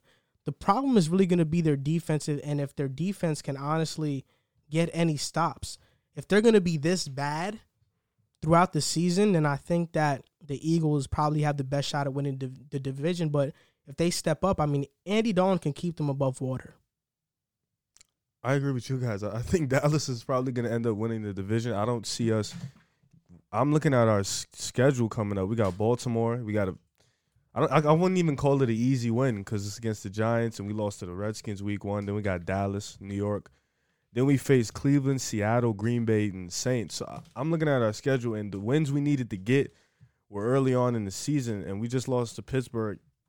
And it's like every week somebody new is injured. Every week. The the biggest problem for you guys was the was the uh, Washington loss because that is eh, And the you know, Cincinnati tie. We shouldn't have the, tied. cow- the Cowboys need to play all the same teams that you guys are going to play, but you, you guys got Washington when they still had a glimmer of hope in week one or week two. I'm sorry, and now you know they are disintegrating, and it looks Yeah, like it's going to be two easy wins for the Cowboys. But you know, I I do happen to think they're still going to win the division only because. I don't see anybody else. No offense to the Eagles in the division that will compete with them. Me either. I think their roster is too talented. They Andy Dalton isn't like he isn't a bad quarterback. He's pretty average, but I think we're just all these injuries right now to us.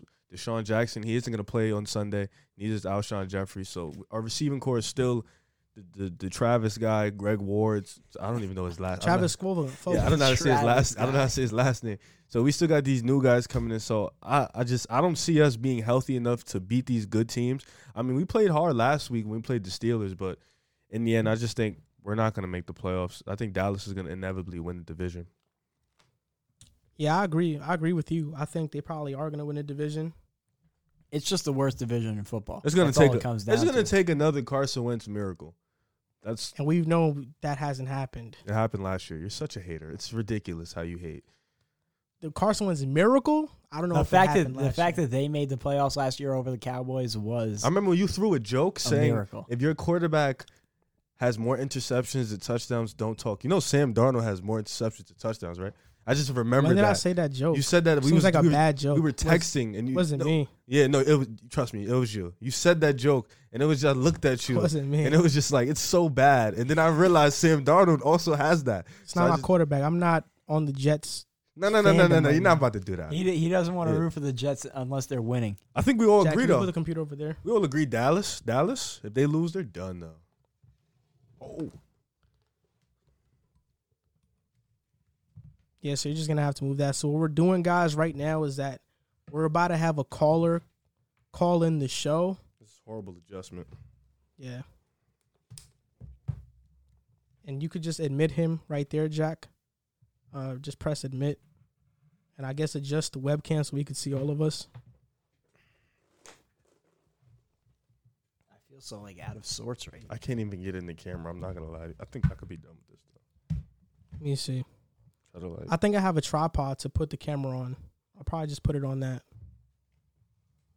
Can this come anymore? Oh yeah, look at that. Can he? Yo, Yo, what's up, what's man? on, man? What's up, man? this is hilarious. Hold up. Let me let me try to adjust the webcam. What's good, Riv? Yo, What's up, man? I'm Joel. What's up? I'm Jack. Nice to meet you, bro. Nice to meet you too. what you there by yourself? Yeah, bro. I'm at my crib. Bro has a Revis jersey.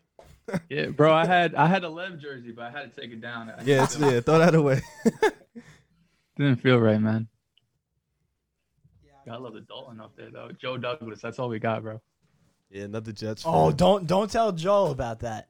Don't- about what? Joel about is about- Douglas? He said Joe Douglas is all we have. Apparently, we don't have that either because he Well, should I'm- be he should be fired and he's a joke. You're a Jets to fan, Joel. too? I am. Yeah. We're both Jets Word. fans. Joe Douglas is a joke. Bro, nah, it's too early, man. It's not on him. Oh, Okay, not. thank you. Just wait. No, it's just Too wait. early, bro. Just wait. If you don't listen to anything else we put out, listen to the segment that he puts out about Joe about Joe Douglas, and let me know what you think about the discussion. It's discussion. out already, or you're gonna put it out? It's gonna be put We're out. We put out- literally just had this this is why we this is why we called you so late is because the segment went on for forever. We were talking for like 30 minutes. I believe in Joe, man. What else, what other choice we got? Yeah, Fire literally, him. No, literally. What has Make- make what has Joel- make believing Joel what the has GM. what has believing in anything gotten the Jets? What, He he's blaming Joe Douglas for 50 years of the Jets being bad. bro? No, no, no. I'm not. I'm not. Essentially, no, you no, are. I'm not. What has I'm belie- just saying. what has I'm just believing saying. ever gone just for the because Jets? just because I have no hope as a Jets fan doesn't mean I'm gonna put blind hope in, into Joe Douglas. I know he's not gonna be good. Damn. Jeez, bro. That's harsh. Okay, so the reason we got Joel on the show right now, for you guys that don't know that are listening to the podcast, his name is Joel Dells. He has Joel. his, his oh Joel. You know, Yeah. you know what's you know what's so funny about that? I called you Joel because my name is pronounced Joel. It's spelled the same way as yours. Yeah, But nah. people- most people call me Joel too. That's so Ri- funny River 'cause honestly probably called me Joel for like three years before he finally got it. literally. Honestly, I You know know- the same thing. I just called you Joel because somebody called you Joel the other day, and I thought Yeah. that was your name. I had been calling you Joel. You know what's Nah, so messed real. up about that is that people call me Joel. They don't call me Joel. no Nah. one calls me Joel. I call Everyone both of you calls me Joel. It's just Joel. I, I'm not doing all Okay, that. so we got Okay. Joel. We got and Joel. Joel and Joel. We got Joe Dells. He has his own YouTube channel, which he talks about fantasy football. It's called the Fantasy uh, Football Reaction show. Show. Football Reaction Show, right? Yeah, the fantasy reaction show. The Fantasy Reaction Show on YouTube. So we're gonna put the link in the bio for you guys to subscribe, subscribe to that. So you want to hear your takes, bro? Week six starts, sits, and Week sleepers. six. I need this. I got my rosters up right now because I'm in All right. trouble. Like, do all three of you guys play fantasy? I do. I Yeah, don't. of course. Uh, Way listen, too much. All right, what, what's your records, both of you, Jack and Joel? Joel? I'm five and zero. I'm four four and one, and then I'm three and two in the other one. Damn. You got to bear with me because I'm in five leagues here. So I am four and one, four and one, three and two, two and three, and two and three. Damn. All right, you guys are saying you guys are sitting pretty. Honestly, you're not doing too bad. But the main thing I want to say is, even if you're two and three, you're one and four, whatever it might be, it's not too late. Most most leagues it's a 13 week regular season, right? So even if you're sitting at one and four, there was one year I started 0 and three and I made the semifinals. So even if you're sitting at one and four, two and three, 0 and five, it's not over yet. There's you know plenty of season left to go, plenty of moves you can make. It's kind of weird with COVID. One of my leagues actually got canceled. We kind of just said, you know what, we're not doing money this year. We don't want we don't want to get into the playoffs and you know things go sideways and then you're in the championship game and you're missing your best player. But either way, going on to week six, um, I'll start at the quarterback position first. So my quarterback start of the week, Wentz. my favorite, huh? Starting Wentz? Wentz? nah, that ain't happening. Wentz is definitely not happening. My quarterback start of the week though is Matt Stafford against Jacksonville Jaguars. Like So there's especially in one quarterback leagues. I hope you guys are streaming. I hope you guys didn't pick Patrick Mahomes, Lamar Jackson, Deshaun. I hope you guys Mm. got late round quarterback. I picked Lamar. You're five and zero, so I, listen, it's not you know it's not consistent. But either way, my favorite thing to do in one quarterback league is you're gonna stream the positions. So each week you're probably having a different quarterback, or you're picking up two or three, having on your bench and play the best matchup. In this case, it's Matt Stafford. So the main reason why I like Stafford a lot this week is his last two games with Kenny Golladay back in the lineup. If you remember, the first two weeks he had a hamstring injury that really limited him. His first week back was week three. And in the two weeks back, he's thrown for 476 yards and five touchdowns. He's averaging four more fantasy points per game with Kenny G back. And now they're coming off a bye. Golladay should be 100%. He's one of my favorite starts as well. Um, but not only is it Stafford I really like, is I like the Lions as a whole for fantasy because if there's one thing you could count on is the Lions doing nothing outside of Stafford. Um, they have done nothing on defense. They're the fourth worst in terms of points per game, giving up nearly 32 points per game on a weekly basis. And Matt Patricia doesn't get talked about enough. He is terrible. Yeah. He's right up. He's getting into Adam Gase territory now with the way he's using his running backs. That's that's not an exaggeration. He's using Adrian Peterson more than DeAndre Swift. Damn. Yeah, I know. I there was some stat that said that the Lions are one of the highest scoring first half teams, and in the second half, they're one of the worst because they run the ball so much more in the second half. Yeah, it's Yeah, and not unbelievable. only and that, they play but soft zone. AP's I'm mostly offensively because that's what I'm focusing on. But Adrian Peterson's seen 14.5 touches per game. DeAndre Swift, who they just used a second round pick on, almost everyone across the board said he's the best running back coming out this year. Is seen six touches a game. The week before last, he saw one carry. Like he wasn't. They're not using him enough. Unfortunately, this is going to keep going forward, which is going to lead to a bad rushing attack. They're bottom 10 in the lead in terms of rushing yards per game. And that's only good for Matt Stafford because Adrian Peterson is going to keep averaging three and a half yards per game or three and a half yards per carry. And Jacksonville, back in the day when they had Jalen Ramsey and Bouye and those dogs, that was different. But now they're a great matchup to exploit. They're bottom 10 against fantasy quarterbacks, giving up 22 points per game. And what I love to look at is Vegas. You're going to hear me talk about Vegas a lot. So Vegas expects this to be a shootout between two really bad defenses. The line is set at 52.5 in terms of over under, which is the fifth highest of the week. And the Detroit Lions have the third highest implied point total of 28.5 points. I like Stafford as like a top 15, top 12 play this week. I would start him over guys like, you know, Joe Burrow has a really tough matchup. Um, that's why I really like streaming the quarterback because you get a, a matchup like Matt Stafford at Jacksonville, who you could immediately plug in and start, and you could have, you know, took someone else in like the eighth round when you could have just used Stafford off the waiver wire. Tell me what do you think about these starts at quarterback? Ryan Tannehill versus Houston, Matt Ryan versus Minnesota. Julio is back, and Ryan Fitzpatrick versus the Jets. Which one sounds the best to you? I'm gonna get because you you took my sleeper, so I'm gonna get into it right now. I love Tannehill this week, man. Mm. So before we get into Tannehill, we need to get one thing straight. Tannehill, he's not good, bro. He's he's a great quarterback. In terms of fantasy, he's a great quarterback. You fool, Now- you fooled me when you said he's not a good quarterback. yeah, I I was you were nervous. he's great, bro. I'm telling you. Now, this is this is one thing that Tannehill doesn't have going for him. He played for Adam Gase two years ago. Mm. That's literally the only thing not going for him because anyone who plays for Adam Gase obviously doesn't play well, and they always have this dark cloud over their head. But we see like Kenyan Drake. Everyone coming in the season loved Kenyan Drake. Everyone loved DeVante Parker. Um, we see what Robbie Anderson is doing now, but I, st- I still feel like Ryan Tannehill has that cloud over his head that he's not a great quarterback. But since week seven of last year, when he took over the job full time, he's been quarterback six in terms of fantasy points per game. Like this is a guy you're talking about. You're starting him week after week. You don't have to think about it. You just set it and you forget it. The man. Um, yeah. Now he's quarterback 16 this year, but remember he did have that bye week because of the COVID outbreak, and he's a fringe quarterback one. You know, kind of in that similar to Matt Stafford range. But one thing I really love about Tannehill is his rushing ability. Um, no matter what in fantasy, you look at the top performers. Last year we saw Lamar. This year we're seeing Kyler. We're seeing Josh Allen. If you're able to run, because you got to think, most leagues you're getting one point for every 25 passing yards, and you're getting one point for every 10 rushing yards. You have a guy like Lamar. Obviously, Tannehill is not to that that level, but he gives you an extra four or five points each week. That's really gonna, you know, make that floor go up. He's not gonna have that like five point game. Like he's always gonna have a very nice floor and a high a high ceiling because he's crazy efficient. Um, once again, though, a really good matchup against Houston. While they've been decent against fantasy quarterbacks, give about 18 fantasy points per game. This game is another one that Vegas expects to be really high scoring. Uh, the over under set at 53 points, which is the sixth highest of the week. And the Titans also have implied point total of 28, which is tied for sixth. Anyone in this game, I, I love to start. Tannehill, Deshaun, give me whatever's a high over under man. Give me that quarterback. Give me the wide receiver, running back, tight end. Just sign me up. Okay, so the starters, do you got do you just have quarterbacks? Do you have other positions like I have running everything, backs, man. What do you need? I've got All right. everything. running backs, wide receivers, and Tight ends. wide receivers and tight ends? Give it to me. All right. So my running back, I'll give you my start. And my- I have I have bust too. If you want me to get into bust, we could do that too. Yeah, definitely. You want me to give you my quarterback bust? Uh, might as Give me give me your starters first, and then we'll go into that. Okay, so I'll do my starts first. So running back start, Alexander Mattison against Atlanta. Did you guys watch the um the Monday night? It was Monday night, right? Against the uh, Sunday night. Yeah, Sunday. yeah. You watched the, the Sunday night game against Seattle? mm-hmm.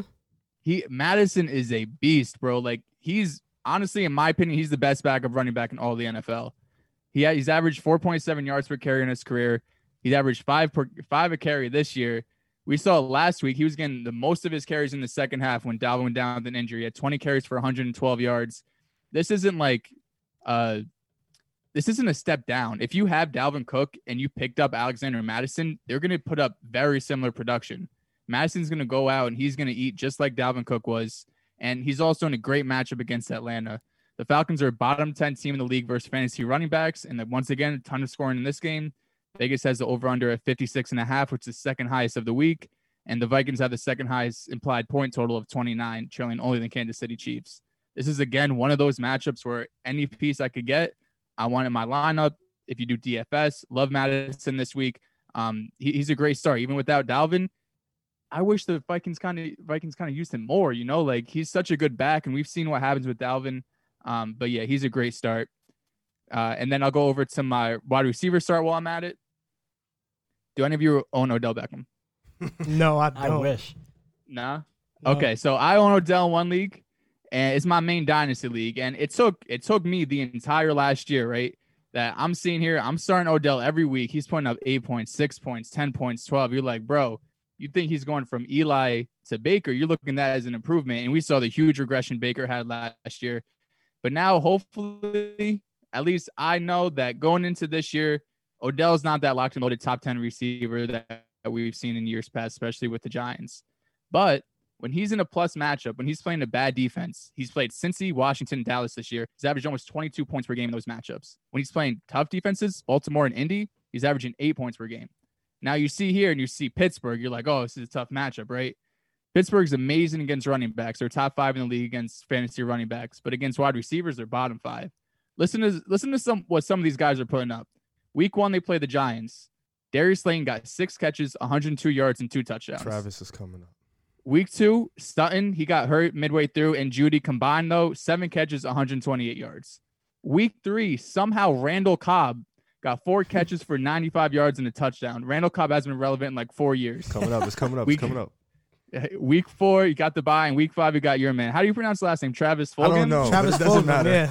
Fulgham, 10 catches, 152 yards, and a touchdown. Like, they were making practice sco- practice squad guys and Randall Cobb, who's washed up, looking like top ten players at the wide receiver position. Now they're constantly living up wide receiver ones, and they're also letting up a lot of big plays. So they're second most in the NFL in terms of air yards per game. The only team that's given up more air yards is the Seattle Seahawks, and we know how terrible that secondary has been this year. And we know how Odell is. He loves the big plays. We saw what he did against Dallas. So I'm expecting a big game from Odell. I could see a 40, 50 yard touchdown. And I love Stefanski. He's getting really creative with him, using him in the running game, reverses. You know, that that trick play with Jarvis was obviously amazing. So I love Odell this week. And for tight end, For tight end. So tight end tight might be like hard the because most irrelevant position in fantasy. it's it's irrelevant, but most leagues you still need to start one, right? So going into the season, you know, you have your regular guys, you have your Kelce, Kittle, Andrews. But one guy that's broken out and hasn't really got talked about much is Jonnu Smith. yeah, I- I, I don't know if I have. He's too. been he's been playing really well. He's tied on four on the week in PPR leagues, and he's missed a game already. Um, so it's time. This is the same thing I have with Tannehill, man. We got to start respecting the Titans. Like they went to the AFC Chip last year. That that wasn't a fluke, and he's averaging nearly seven targets per game, which is sixth highest among all tight ends. And even with AJ Brown back last week, he still saw seven targets a game. And it's one thing to have skill in, in football, but you need to have the opportunity as well seeing seven targets, you know, you're up there with the guys like Travis Kelce and Andrews. Like that's the target share they're getting. As I mentioned previously, this is also a high scoring game, 52 and a half over under. So wherever I get pieces, um, I know some people probably already own AJ Brown, but Jonnu Smith is a really good player. He's obviously probably not available on your waiver wire, but that's my favorite start this week at the tight end position. Okay, now let's get into the players you want to bench. You are not comfortable starting or putting in your lineup this week. Who are those three players? Give me three. All right, so I'm going to start the quarterback position. This one hurts me because I'm a big Joe Burrow fan. I came into the year, I love Joe Burrow. Wasn't an LSU fan, but just seeing like what they have in Cincy from a fantasy football perspective, Joe Burrow is really talented. The wide receivers, Tyler Boyd is Tyler Boyd's a top like 20 wide receiver. He just doesn't get talked about like that. Tee Higgins has played really well. AJ Green is the worst out of all three of them. Um, Joe Yeah. Mixon, even though he hasn't been exactly efficient, he's still a decent running back, and he you know he knows how to pass protect, catch the ball at the backfield. Um, the only thing that scared me was the offensive line. That's what we saw last week against Baltimore. So he had seven sacks last week against Baltimore. Indy is a really good defense who he plays this week, but they don't get sacks like Baltimore does. The only thing is they give up 12.5 points to quarterbacks. They it doesn't matter who they play. Indy's defense has been amazing this year. It's been first in the NFL in almost every statistical category, first, second, third, and they're projected to score 19 points. Guess how much the Jets are projected to score? 21. Eight. 18.5. Okay. So they're projected to score the same amount of points as the Jets, and we know how god awful the Jets have been. So I'm saying far away from Joe Burrow and every piece on this offense. Um, all right, so getting into running backs. Do any of you guys follow the Denver Broncos? Yeah. A little bit. They're terrible too. Right? They're like eh, there's no two ways about it. Like we saw the Denver Giant uh, Denver Jets game, like that was just the battle of the number one pick, it seemed like. And the Broncos, I guess, I don't know if you want to count that as a win or a loss, but either way, the Broncos are really bad. And I'm staying far away from Melvin Ingram. I'm sorry, Melvin Gordon and possibly Phillip Lindsay. So earlier this week, I don't know if you saw Melvin Gordon had the DUI, um, and then he had this kind of freak illness this today. Um, he needs to be symptom free tomorrow, pass his COVID test, obviously. So there's a chance he doesn't play. If he's in or he's out, I'm not starting Melvin Gordon or Phillip Lindsay. I mean, the Patriots have been phenomenal this year against the running back. So they're top 10 against fantasy running backs, giving up 18 points per game to their entire backfield. We're not just talking about one guy, their backfield in total. And the Broncos have an implied point total of 17.5. That's the lowest out of any team. That's lower than the Jets. That's lower than um, I just mentioned Cincy. Like they're they're projecting them basically to score nothing. Um, Melvin Gordon, while he's had his fair share of decent games, he's basically touchdown reliant, which means if you don't get a touchdown, you're not happy with him. He's only averaged 4.1 yards per reception, so he is seeing a few targets, but he's not doing much with them. The only way Melvin Gordon does anything somewhat relevant is if he gets a touchdown. And against that Patriots defense, I know Belichick's not going to just give it to them, especially there's no garbage time against Belichick, you know. So you got to just sit there and pray he somehow finds the end zone because there's no other way he becomes relevant in this game. Now, moving on to tight ends. Tight ends, man, you I could have picked probably like 10 tight end busts, honestly. Give Like, us your that's- that- receiver. Give us your receiver. Just give us- Receiver, right, yeah, give us two receivers, man. Nobody care about the ends, man. Um, so the wide receiver bust. There's a few tough matchups this week, but my biggest one is probably Terry McLaurin. Now, this hurts me again because I love Scary Terry. I drafted him in my main league team, and it just pains me every week to see Washington just kind of like not care about what they're doing at the quarterback position.